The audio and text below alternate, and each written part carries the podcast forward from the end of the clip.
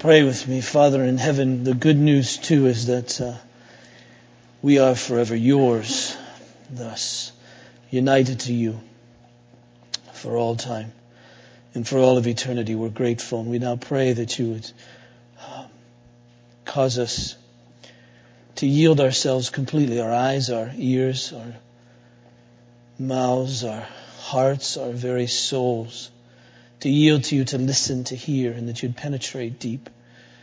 And God, that your word would have a great purpose in our lives today to bring grace, to bring mercy, and to bring help to us in our time of need. This we pray. In Jesus' name, amen. You may be seated. Turn please to Acts in chapter 2. Acts chapter 2. I want to read verses 14 to 41. Acts in chapter 2, please.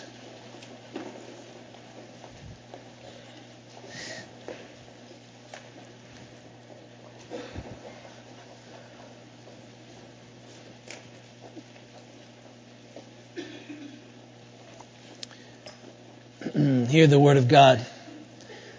But Peter, standing with the eleven, lifted up his voice and addressed them, Men of Judea and all who dwell in Jerusalem, let this be known to you, and give ear to my words. For these men are not drunk as you suppose, since it's only the third hour of the day. But this is what was uttered through the prophet Joel. And in the last days it shall be, God declares, that I will pour out my spirit on all flesh, and your sons and your daughters shall prophesy and your young men shall see visions, and your old men shall dream dreams. Even on my male servants and female servants in those days I will pour out my spirit, and they shall prophesy. And I will show wonders in the heavens above and signs on the earth below, blood and fire and vapor of smoke. The sun shall be turned to darkness and the moon to blood before the day of the Lord comes, the great and magnificent day.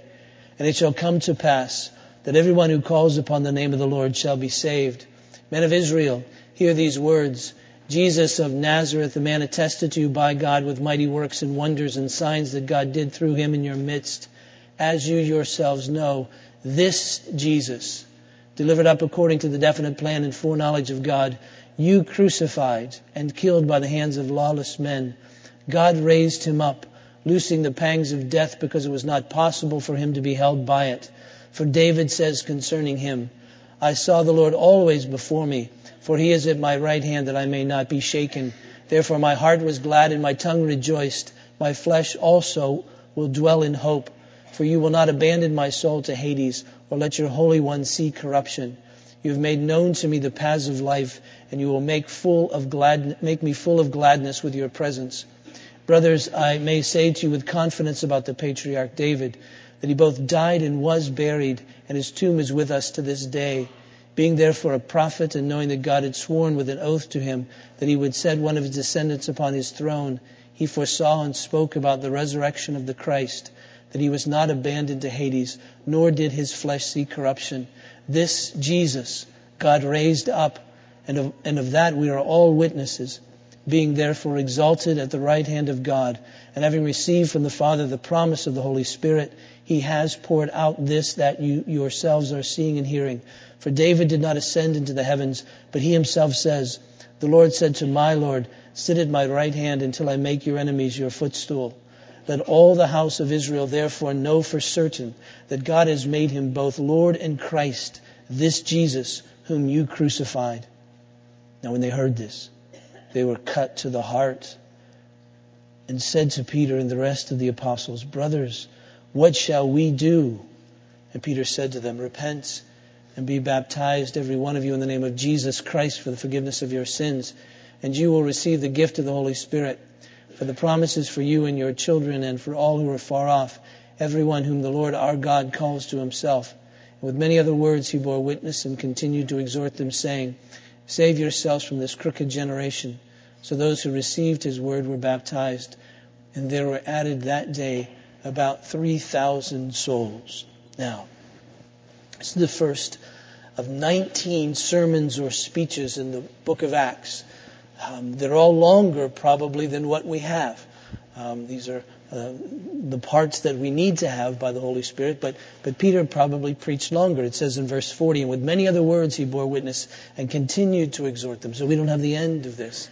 In fact, there's a passage in Acts in chapter 20 where Paul had preached late into the evening, into, into the night, and so late uh, that a man named Eutychus, who was sitting on a windowsill, fell out of the window and died. Uh, Paul wasn't finished preaching, so he went downstairs, somewhat inconvenienced, and, and brought the man back to life, and then went and preached until dawn. Uh, by the way, if you fall asleep, if you die, the funeral will be Thursday at 2. Uh, I, I'm not, not that good at this, so um, don't expect uh, that. Though I will be quite inconvenienced. Now, um, what we have in this one, in this particular sermon of Peter's, is the explanation of what has just happened. There's confusion about what has just happened. Uh, the people who see it actually think the apostles and the disciples of Jesus are drunk. Now, the best explanation that Peter gives, I, I wish he'd come up with a different one, but he says they can't be. It's only 9 o'clock in the morning. Sort of leaves open for what it would happen if it were 9 o'clock at night. Uh, but he says, no, no, no, no, it couldn't be drunk. It's too early in the day for that. And so here they are needing an explanation because something has happened on this particular day. And it's the day, as you remember from last Sunday, of Pentecost. Penta 5, it's 50 days after uh, the, uh, beginning with the first uh, day after the Sabbath from Pentecost. So if you look at it, I'm sorry, from Passover. So after the Passover, if you move from that day to that first Sabbath, which is a Saturday, and then begin counting with that next day, which is a Sunday, and count for 50 days, you'll come to another Sunday, and that's Pentecost. For us, it's Easter to Pentecost because Jesus was seen risen on that first Sunday after the first Sabbath, Saturday, after Passover. And these feasts, these festivals like Passover and, and Pentecost were given to the ancient Israelites to celebrate so that they could reflect upon God's grace to them and His mercy to them and worship. And Pentecost was uh, first it was called the Feast of Weeks because it was seven weeks in a day after uh, that Saturday of Passover that ended Passover time. But it was also a harvest feast. It was the feast of new grain. Um, uh, the, the, the day after the the, um, the, sort of the first day after uh, the first Sabbath of Passover was a barley offering when the barley harvest came in. Well, now on Pentecost, the grain offering had come in. So they were to bake two loaves of bread with this grain and some yeast, and they were waved before the Lord. And that was this Passover celebration. To, to give thanks to God for His provision for them. But it became, too, as we mentioned last Sunday, a time when the ancient Israelites celebrated the giving of the law at Mount Sinai. You might remember that a promise was given to Abraham that he would have many descendants and all the nations of the world, all the peoples of the world would be blessed through him, through his people, through one of his descendants. And you also remember that Abraham was given a promise of some land. And God said, now there's going to be a 400 year period where your people will be enslaved before they come to this land. And that was the enslavement in Egypt. And you remember that Moses went to Egypt and, and said to the Pharaoh, let God's people go. Pharaoh kept saying no, even though God displayed his power in that place over and over again. And then the final plague, the tenth one, the judgment really upon Egypt, was a judgment that said that the firstborn sons will die. And God gave to Israel a substitute, and it was a lamb. And on that Passover night, they, they, they cut the, the, the throat of that lamb, they took the blood, and they painted it on their doorposts. And so that night, when the angel of death came over all the households in that place, that none of the Israelite firstborn died, but all of the Egyptian firstborn died. And so in that particular Passover, a substitute was given, and then after that, very next day, they were delivered from their slavery and they left Egypt. And as they left Egypt, you remember they got to the Red Sea, and then after the Red Sea, they came to Mount Sinai. And at Mount Sinai, God, in a very dramatic fashion, gave to them the law. He gave two tablets of the law, and then, then it was explained, and, and, and, and they were told then how God would live among them, how that all would work as they would be God's people. And so it's at Mount Sinai that Israel became the nation. Israel became the very people of God under the constitution of this holy law with God in their presence, with priests and sacrifices and prophets and kings. So they celebrated that, and that's what normally happened on the day of Pentecost. Now, something different happened on this day of Pentecost, but not really that different. Remember, as chapter 2 opens, there's a sound of a great rushing wind that's coming where the disciples of Jesus are. And it's the sound of a great rushing wind. It's not a great rushing wind. It's the very presence of God. It just sounds like a freight train coming through. It sounds like an airplane taking off. This great rushing wind. And then tongues of fire, as of fire, begin to kind of dance around their heads. And these disciples of Jesus, unlearned men essentially, begin to speak in languages that they haven't heard. Because when the sound of the great rushing wind came, all these people started rushing to see what was going on. And they came, these men who were there for the feast of Pentecost, but they were from all over the known world. Because Pentecost was one of those feasts where Jewish men had to go to Jerusalem. And centuries before, the Israelites had been dispersed. And so they were all over the place, all over the known world, and they had adapted into the cultures in which they found themselves, and now they were coming back to Pentecost. And sure, some of them may have known Greek, some of them Latin, maybe even some of them Hebrew, but what they were hearing were the mighty deeds of God spoken by these unlearned men in their heart language, in the language that they were most familiar with, and was communicating to them about the great things of God. And they wondered, what is going on here? Are these men drunk? What's really happening? And so Peter now begins the explanation. And he goes to the prophet Joel and he essentially says, This is that. In other words, this is what Joel was speaking about centuries before in his prophetic word. And he has it right here. This is out of Joel chapter 2. You don't have to turn to that because we have it right here. And he begins by saying, in the last days, and again remember, the last days began at the ascension of Jesus and the coming of the Holy Spirit. I hope you don't get sucked into buying books and their titles say, Last Days Anything, right? Because they're normally not these kind of last days. It's not about this. We've been in the last days for almost 2,000 years. Now, we may be in the last month of the last days. We may be in the last year of the last days. We may be, I don't know, the last minute of the last days. I don't know. But we've been in the last days for a long time because Joel was prophesying about a new time, a new era after the coming of the Messiah, after the work of the Messiah that would be different than the time had been up to the coming of the Messiah. Then a new era would take place. So he says, In the last days it shall be, God declares, that I will pour my spirit on all flesh. Now the operative word there is all. It doesn't mean every single human being, but it means all kinds of people. Very different than before. Prior to the work of Jesus, the coming of Jesus, death, resurrection, ascension, and all of that, the Holy Spirit was poured out and given in special situations to special people with special tax, tasks by and large.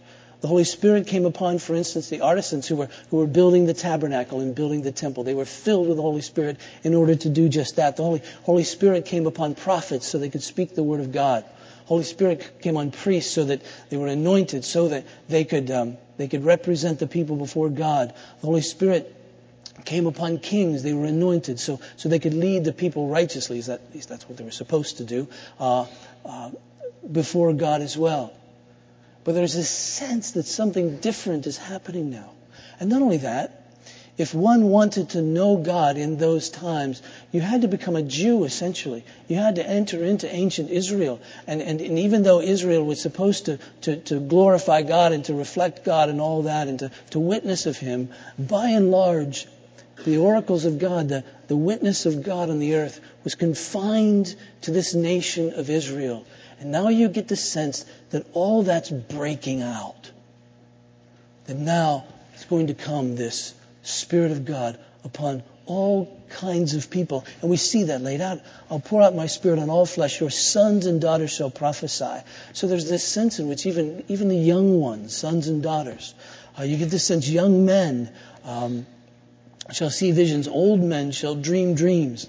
That's because old men can't stay awake through their visions. They become dreams, I, I think, after, after a while. Uh, starting to learn that much better. I see this vision, it just happens, it becomes a dream after a while. Um, my male servants and female servants. You get this sense that, that, that, that, it's all kinds of people. It's not just the elite people, it's servants, it's slaves. It's all kinds of people here. Uh, I will pour out my spirit, and they shall prophesy. Another important word. They shall prophesy, meaning they shall all speak the truth about God, meaning they shall all be my witnesses. You see, what was happening when these apostles were speaking these other tongues, they were speaking the mighty deeds of God. They were prophesying.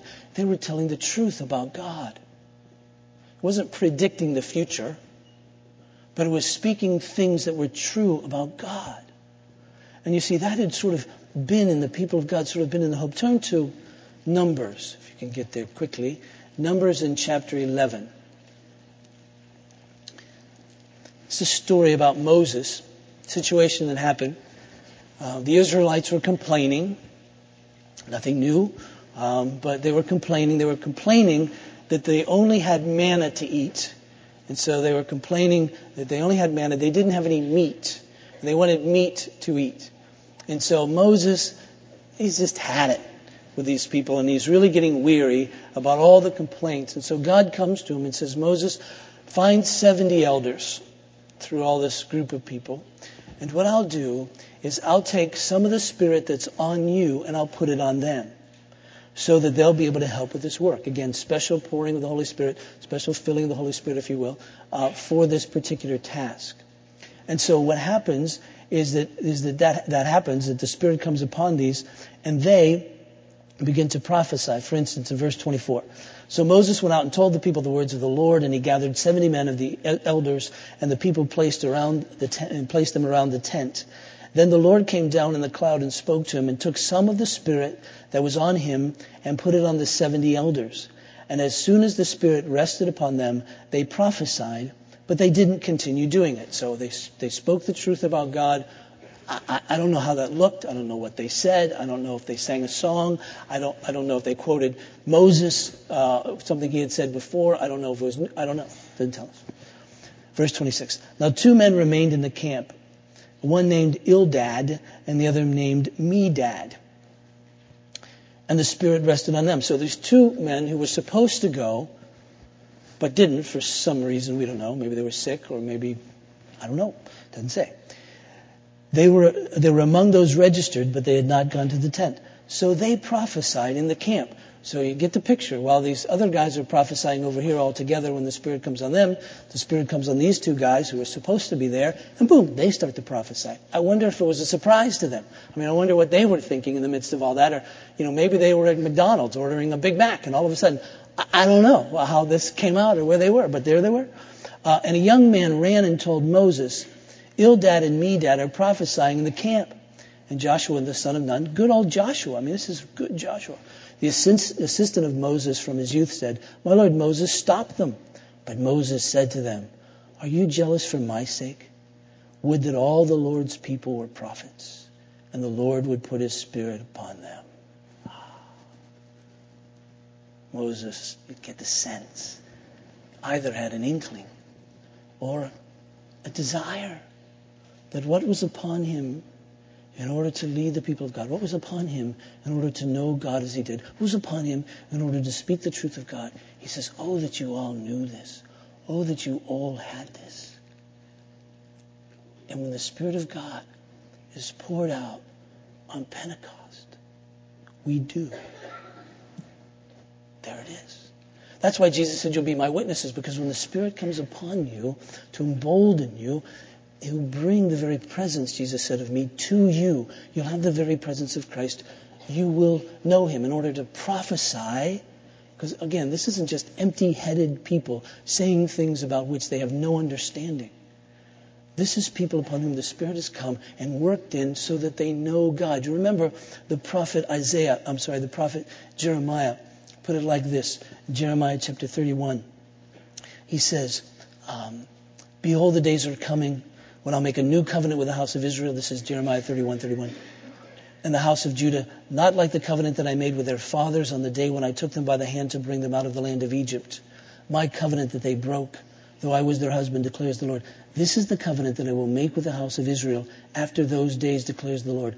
I will put my law within them, and I will write it on their hearts. Isn't it amazing? That it was on that, it was at Sinai, on the mountain, that God wrote the law on tablets for his people to make them his, if you will, to call them together to be a community of people, a nation of people. And isn't it interesting that the promise of Jeremiah was that a day will come when my spirit will come upon people and I'll write this law on their hearts. And isn't it interesting that he did it on the day of Pentecost? So while the Jews had come to celebrate the giving of the law on the tablets, the Holy Spirit was writing it upon their hearts. Because you see, Jesus had been crucified around the Passover time.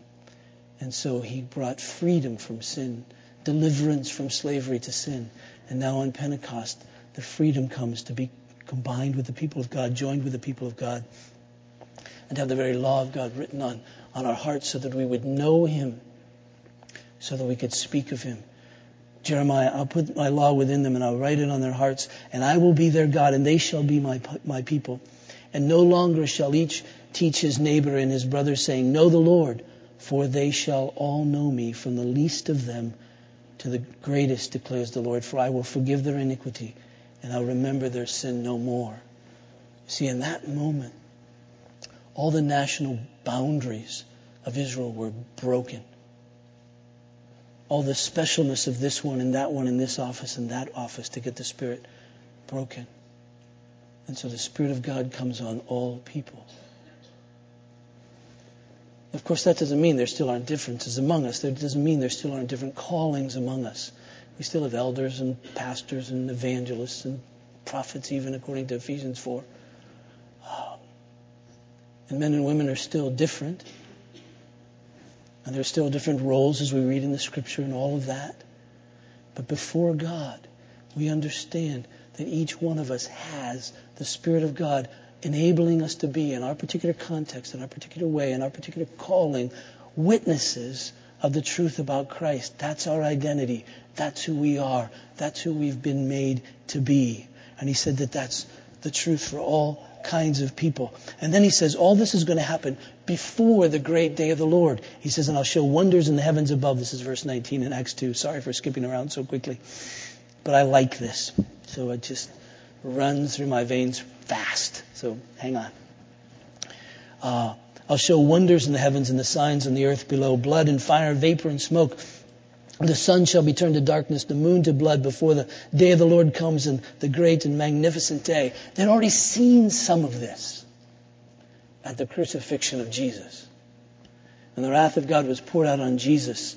Went dark, the moon, and all those things taking place.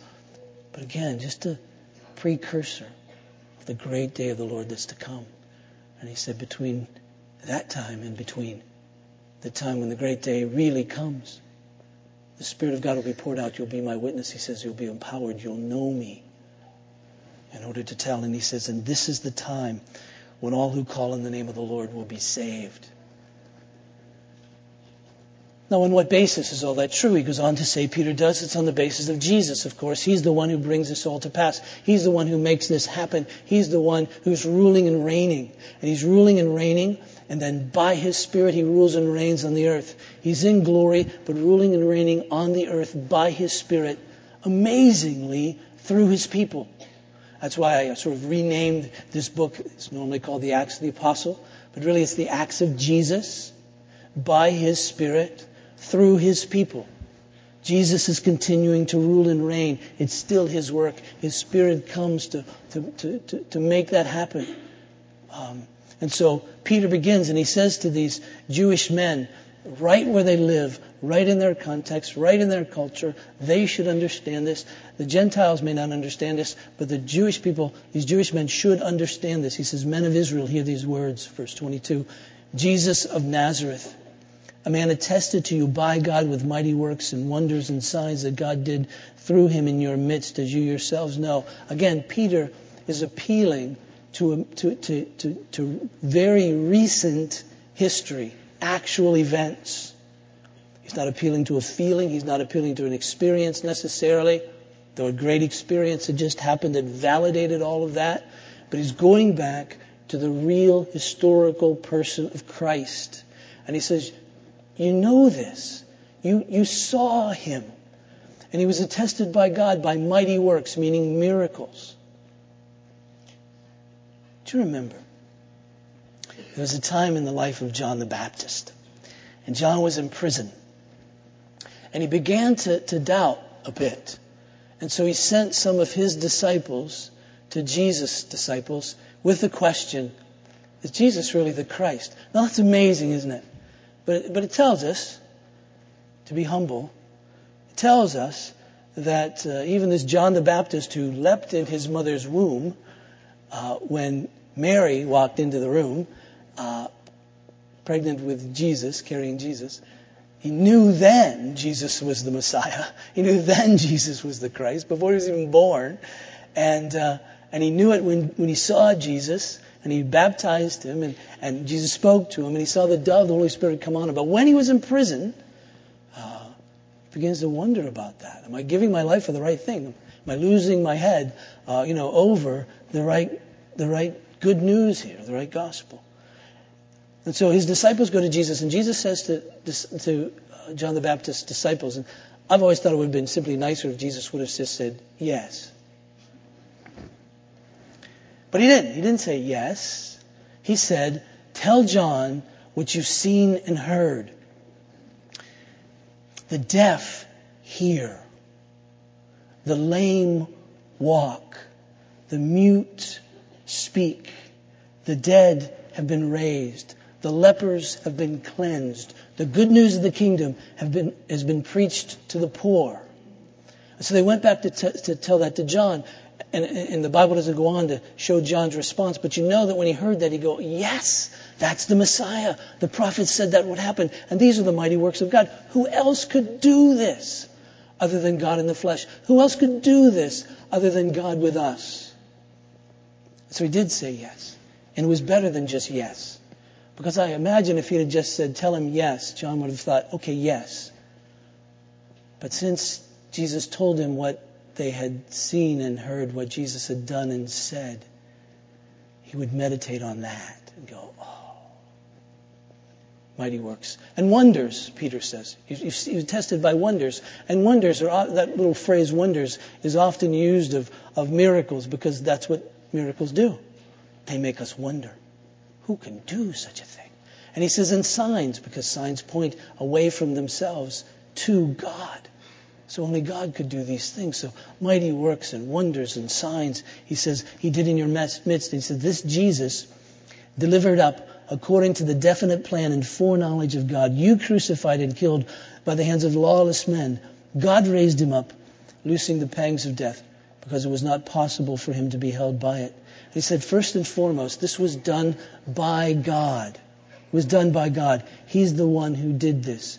It was according to His plan and His foreordination. No surprise to God. This was laid out before the creation of the world that Jesus would come and die at this moment in time in this way, precisely as it was carried out. And we know that from the scripture. All the way from Genesis chapter 3, God said, I'm going to send one who's going to, to crush the head of the serpent. And we read Isaiah 53. I read a bit of that before we began to sing, right before I preached. From Isaiah chapter 53, it says it was God's will to crush him. Could be translated, it pleased the Lord to crush him. It was in the very plan of God for Jesus to be crucified as he was. For God so loved the world that he gave his one and only Son. Jesus said, I've come not to serve, but to, not to be served, but to serve, and to give my life as a ransom for many. Do you remember a great scene? Judas is leading these, these army men to, um, to capture Jesus in the garden. And they say, Are you the one? And he says, Yes. And they all fall down. Now, any thinking man would have then run. Got them just where I want them. They're down. I'm going to run. But Jesus didn't. He says, He didn't say it, but you get the sense he's going to come on, get up. I am, and, and, now the next thing you do is arrest me. Uh, because he's saying, I'm in control here. You don't take my life, I give it. It was God's plan, God's foreordination. But notice the means. He says God did it through wicked men. That is, he didn't have to twist any arms.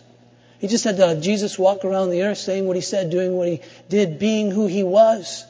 And, and God knew that that would work in the hearts of wicked men and they would kill him. That would be their inclination. So it wasn't against their will that they did what they did. And but God is saying, you don't get the credit for this. I get the glory for this. But this is the means that I used through wicked men. Peter didn't give a long explanation about the sovereignty of God and the responsibility of people. He said, this is just the facts. But he said, of course, God raised him up from the dead because death couldn't hold him. And we know why death couldn't hold him. We say this all the time, but it's, it's important to know death couldn't hold Jesus because death is the penalty for sin. And once Jesus paid for the sins of sinners, then there was nothing to hold him in death. And since he had no sin in and of himself, there was nothing to hold him there. And so he was free to, to rise, if you will, from the dead, to be raised from the dead. And Peter says David even knew about this. So he quotes Psalm 16. And he said, David died. This is about one who's risen. And so it's about Jesus. And he was also this Jesus exalted. Ooh. I feel like I'm in a restaurant. David, he said David knew about this as well. Because David at one point wrote, The Lord said to my Lord. About whom was David speaking? Well, he was speaking about Jesus, the one exalted. So verse 36, Peter concludes this part by saying, Let all the house of Israel know for certain that God has made him, that is Jesus, both Lord and Christ. This Jesus whom you crucified, this Jesus whom you've crucified has been made both Lord and Christ, this very one, not another one, this very one who came, this very one that you, one that you uh, saw, this very one that was crucified, he is now Lord in Christ. Christ, meaning that he's the Savior. Lord, which means he rules and reigns. Lord, which means he's bringing his kingdom. Lord, which means he's conquering our unbelief by his Spirit so that we enter into his kingdom that we might yield ourselves to Him, both Lord and Christ. Now, notice their response. It says, when they heard this, they were cut to the heart. In other words, you get this sense they were saying, What have we done? Why have we done this? Why have we run from the Lord of glory? And I, I think there's a sense in which every believer in Christ knows that feeling, knows that thought. What have I done? I mean, there's a, a coming to, to recognition. You get the sense with, with the prodigal son. He's sitting there, if you know that story, that parable of Jesus. He's sitting there feeding the pigs. And you get the sense he's thinking, how stupid I am. What have I done? I've left my father. I've left the one who can provide for me. I've left the one who can care for me. I left the one who, can, who loves me. I left the one who has a plan for my life. I, I left all of this. What have I done? Every believer comes to that point. Oh, you may have you may have come to faith and realized it five years later, or, or you may have realized it one day and still not come to faith until later. But there is a sense in which we all know just that. How could I ignore him? How could I turn from him? This very one who's both Lord and Christ. And on the one hand, there's fear there. He's the Lord. And if I turn from him, what does that mean? The other side, he's the Christ. What does that mean? How can I turn from this one who is saved? said to Peter, What should we do? And Peter, uh, brothers, what shall we do? And Peter said to them, Repent and be baptized, every one of you, in the name of Jesus Christ. And so he's saying to them, You need to change all of your thinking about Jesus. You thought he was the enemy. You thought he was from Satan. You thought he was just another man. You thought he was a political insurrectionist. But, but he's none of that. He's Lord in Christ. Now embrace him. Believe in him as the one who saved you. Trust in him as the one who's your Lord. Follow him and be baptized. That is, you need a covenant sign. They had a covenant sign from the old covenant, which was circumcision. And now he's saying the new covenant sign is baptism. None of you have been baptized, so you need to be baptized. That's identifying with the person of Christ, with who he is. So repent and be baptized. And here's, here's what is the consequence of that repentance and baptism, belief. He says you receive the forgiveness of sins and the gift of the Holy Spirit. You don't have to wait. You don't have to do anything.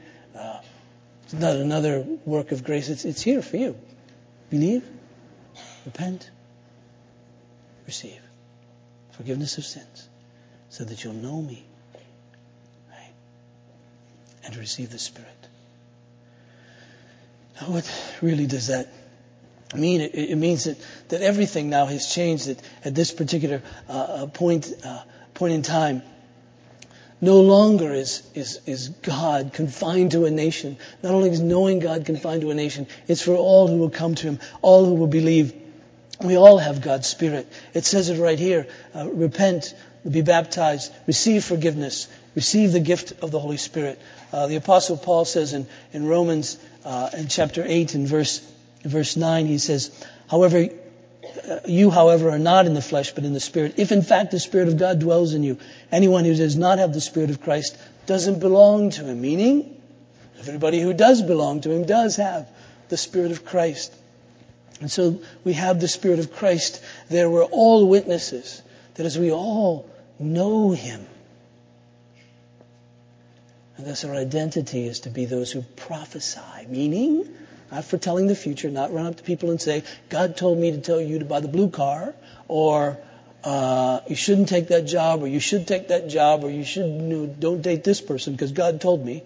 Now you want to say don't date this person because for some good reason, but uh, people come to me and say God told me to tell you that. I say wait a minute, wait a minute, write it down. When God tells me, I'll confer uh, with you. But to speak the truth about God to people, to tell them the truth to be witnesses in the midst of all this world in which we live, to speak the truth in love, to prophesy. That's who we are. And we're a community of people in whom the Spirit of God works. We're a community of people to work through whom God will work to show forth that Christ rules and reigns, that his kingdom has indeed come.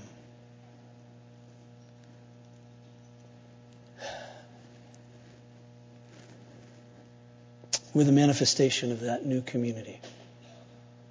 That's who we are. We're the manifestation that the kingdom of God has come. And we're the manifestation of a community of God's people through whom He works. We're witnesses. We'll see this through the book of Acts.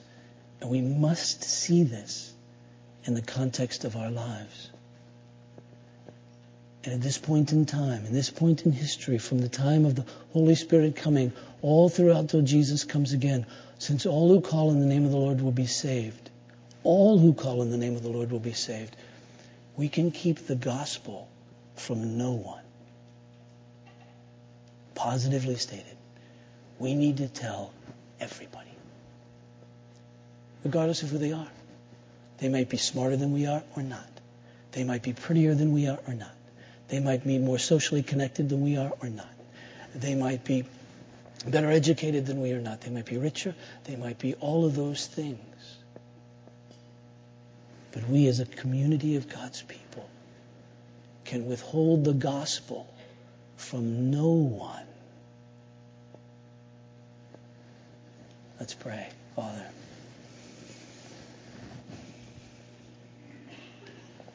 I pray for me and for us that we would recognize what's happened, would recognize, uh, would, would recognize what happened on the day of Pentecost. that the Spirit of God has come, that the new age has come, that Jesus is ruling and reigning, and that He's ruling and reigning by His Spirit through us. And so, Father, I pray that we would be a witnessing people. That you would empower us to be a witnessing people. And Father, that you would cause us to love in such a way that we would keep this gospel from no one. That you wouldn't let any reason, our fear, our anxiety, our pride, money, convenience, from speaking this truth in love to everybody. And this I pray in Jesus' name. Amen. Folks uh, who've joined with us recently. It's a good thing to join. I appreciate that. No place in the Bible that says you got to sign on the dotted line in a church, but it's really helpful when people do.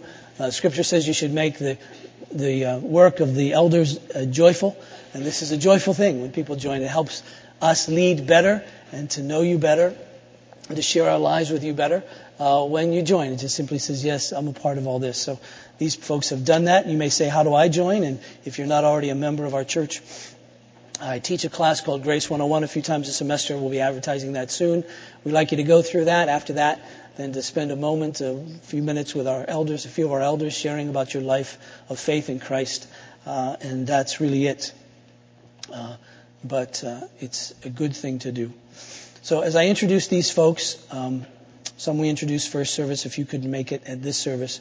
If you could just stand down here on the floor in front of me, and then I have a few questions for you to give you an opportunity to express your faith in Christ. And then uh, afterwards we'll greet you. Uh, Michael and Valerie Bosch, Chris and Laura Berger, James Cook, Tiffany Jeffers, Karen Lombardi, uh, Lindsay Miles, Will and Abby Musgrove, uh, Josh and Carol Nye, uh, Leslie Ferris, and Fred and Diane Thomas.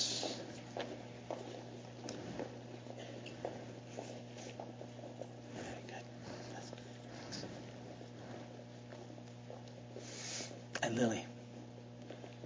Yeah. The baby in a bag. I like that. First three of these questions is an opportunity for these folks to just in front of you, which is a, a friendly crowd, to uh, profess faith in Jesus. It's, it's, it's, again, it's, it's the manifestation, fulfillment of what took place in Acts chapter 2. We get to speak the truth. And then the last two on their relationship uh, with the church. All of these, um, not in any way to bind the conscience of anyone. Uh, we believe they're all biblical vows to make. First, this do you acknowledge yourself to be a sinner in the sight of God without hope for your salvation except in His sovereign mercy? Do you? Do you believe in the Lord Jesus Christ as the Son of God, the Savior of sinners, and you receive and depend upon Him alone for your salvation as He's offered in the gospel?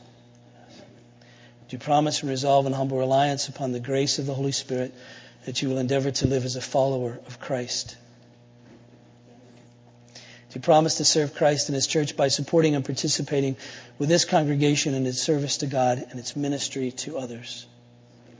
And you submit yourself to the government and discipline of the Evangelical Presbyterian Church, to the spiritual oversight of this church session, and you promise to promote the purity, unity, and peace of the church.